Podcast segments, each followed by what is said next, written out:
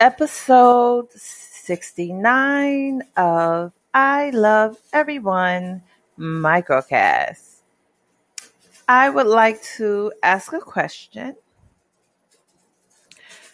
What would you say in your lifetime? What was the most rewarding project or rewarding situation that happened in your life?